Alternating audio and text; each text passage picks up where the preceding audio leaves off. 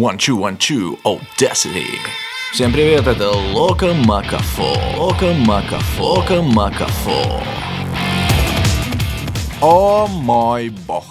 Лока обыграл ЦСКА в Москве и вот таким радикальным способом вывел нас из салатной комы. С Новым годом от Саши Абрадовича, Дмитрия Кулагина и компании – Думаю, все уже обменялись сильными чувствами, поэтому упоительно кричать «Лока! Лока!» в этом подкасте мы не будем, а попробуем разобраться, что именно произошло и какие из этого можно сделать выводы в середине сезона. Сегодня Дудник в этом подкасте присутствует только незримо, просто потому, что я без него, к огромному сожалению, оказался на матче. И как только игра закончилась, я поспешил обсудить ее со всеми, кого сумел достать и чье видение игры очень ценю. Поэтому сегодня у нас много гостей из диктофона – это Владимир Спивак, Сергей Тараканов, Сергей Базаревич, Дмитрий Кулагин и, конечно, Андрей Ведищев, который очень образно и одновременно прагматично все описал. Рождество, чудеса. Я думаю, мы, да, как говоришь, я думаю, мы сыграли сегодня один из лучших матчей в сезоне. Они, наверное, нет, это в первую очередь. Поэтому, ну, плюс везение где-то, где-то глубина скамейки, я думаю, в нашу пользу сыграла, потому что все-таки у нас ротация была более ровная, мы распределили время более понятно. Ну, никаких особых здесь нету рецептов. Запомним момент про ротацию, мы к этому еще вернемся в разговорах с другими специалистами и с Андреем Владимировичем тоже. Но вот эта мысль про Рождество, она куда глубже, чем может показаться. Действительно, без Иисуса не обошлось. А точнее, без белого Иисуса. Он же белый шоколад, он же Дмитрий Кулагин. Самый результативный игрок матча, 17 очков, 7 передач, 9 из 10 штрафных, на нем свалились 7 раз. И только вдумайтесь, это в первой же игре против своей бывшей команды под названием ЦСКА в Москве и на Рождество. Николай Гоголь такого не придумает. Дмитрия Кулагина мы обсудили с олимпийским чемпионом Сергеем Таракановым. А вам, как бывшему игроку, который знает, что такое чистолюбие, каково наблюдать, как э, Дмитрий Кулагин выносит свою бывшую команду? Ну, я понимаю, что это не просто психологически. Сначала он немножко перетягивал, э, как это бывало и в матчах за ЦСКА, но мне кажется, что вот сейчас он находит, Дима находит, как в играх за сборную, и в условиях какого-то доверия к тренеру больше, чем, допустим, у него было в ЦСКА, он находит тут золотую середину, потому что атлетизма и мастерства у него хватает. И когда у него не перешкаливает о том, что он, вот я должен сейчас доказать, именно сейчас, именно в эту атаку, один на троих забью, перепрыгну всех, пере, перевешу, пере, там, не знаю, все что угодно, когда у него вот это вот а, и, и сочетание его атаки с его пасами, которых сегодня он, на одного Элигара он отдал штуки 4 очень хороших передачи. Но у него просто сегодня замечательный матч, поэтому мне приятно на него смотреть. Некая таинственная искорка пролетела в этот вечер между Дмитрием Кулагиным и главным тренером сборной России Сергеем Базаревичем, который тоже был на игре. Как Дима вписывается, на ваш взгляд, в локомотив? Какой, Кулагин? Кулагин, да, да. Ну, такой Кулагин. наглый, что он давно вписался, поэтому, э, поэтому даже я удостоился даже взгляда после того, как они выиграли. Не знаю, что это значило, но взгляда я удостоился. Надо выяснить, пойду спрошу. Да. Спасибо большое. Кулагин, конечно же, открещивался от всех персональных комплиментов, сводил все к командной игре – и мы скоро вернемся к ее анализу, но внимание Базаревича к своей персоне оценил. Приятно, когда тренер э, сборной присутствует на матче, и э, приятно, что они смотрят, следят и поддерживают своих игроков. А узнаем об этом потом. Мы поговорим с ним и потом будем разговаривать об этом уже во всеуслышание. Взгляд был где-то перед началом четвертой четверти, видимо? Нет, нет, нет, по -по после игры. После. Ладно, на самом деле всем своим собеседникам я, не пытаясь показаться умным, задавал один и тот же простой вопрос. Как это получилось? То есть мы знаем, что ЦСКА в принципе очень редко проигрывает. Вообще в Европе за последние пять лет только две команды более-менее успешно играют против ЦСКА. Это Локомотив Кубань и Олимпиакос. Но каждый раз очень сложно за сильными чувствами разобраться, что же произошло на площадке, как именно достигнут успех и как его повторить. Какие-то вещи ты просто отмечаешь по ходу матча. Ага, вот парни бегают как дьяволы в защите и вообще не жалея себя. Неужели у них хватит сил на всю игру? Ага, вот Брайан Квали накрывает Отелло Хантера, хотя обычно это суператлет Хантер накрывает всех. Для этого не только Квали надо выдавить из себя что-то невозможное, но и, скорее всего, Хантеру быть не в лучшей форме. Или другой эпизод, когда Кори Хиггинс дарит три штрафных броска Павлу Антипову.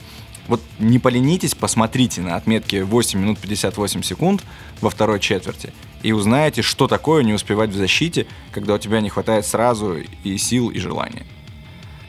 Короче, я знаю, что краснодарские болельщики требуют знаний и хотят не просто видеть, а понимать. И вот этот подкаст — призван удовлетворить этот интерес. Начнем с Владимира Спивака и его разбора. В воскресенье была такая игра, когда показалось, что с этим составом ЦСКА ну, ничего не может, ни на что не может рассчитывать в турнирах. При этом, опять же, с этим же составом ЦСКА довольно солидно периодически смотрится в матчах Евролиги. Так что я думаю, тут э, скорее дело в физической форме и в каких-то психологических вещах, нежели чем вообще в глобальной способности этого коллектива выигрывать большие игры. А, это все проблемы ЦСКА. Не умоляю ни на секунду заслуг Локомотива. Очень качественно игра в защите. Да, не получалось что-то в нападении, порой мяч э, прилипал, но команда не останавливалась, продолжала пытаться отстоять это преимущество, которое она добыла, и нужно отдать должное Брадовичу. Он использовал полную ротацию.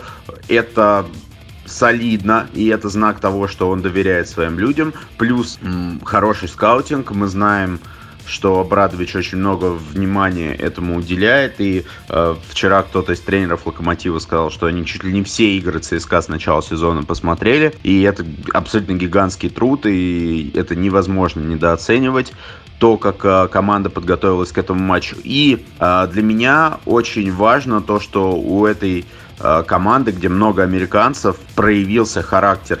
Потому что было пара свистков, таких, которые, в которые после которых ты думаешь, ну, сейчас соперник ЦСКА посыпется. Я не говорю об объективности или необъективности этих свистков, это не важно, но э, все видели реакцию скамейки, Локомотив видели реакцию Абрадовича, и казалось, все, сейчас этот э, домик начнет разрушаться, но он оказался вовсе не карточным, и у Локомотива в этой игре как минимум, а значит и в, вообще есть какой-то солидный фундамент, на который можно опираться, потрясающий Дмитрий Кулагин, конечно же, несмотря на свои ошибки в конце, великолепный Дмитрий Квастов, э, можно перечислять всех, опять же, все 12 человек вышли на площадку, все приложили к этому руку, и это очень важно в этой стадии сезона, чтобы люди все чувствовали свою необходимость, начиная от Марди Коллинса, который капитан и лидер, например, и заканчивая Евгением Бабуриным, который вышел на полторы минуты, но все равно вышел и все равно чувствует